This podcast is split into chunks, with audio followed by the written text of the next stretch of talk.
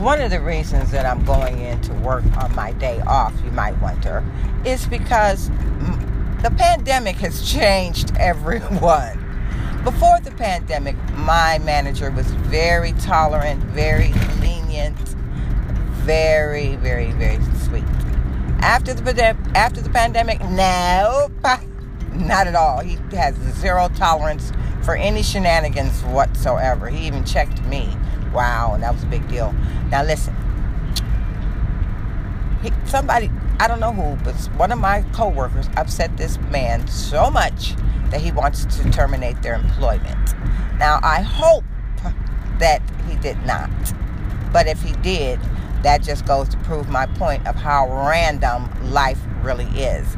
That's why you have to cherish each day like it's your last because you never know what's going to happen. So I want to thank you guys for stopping by. Thank you so much for listening and supporting me. I love each and every one of you.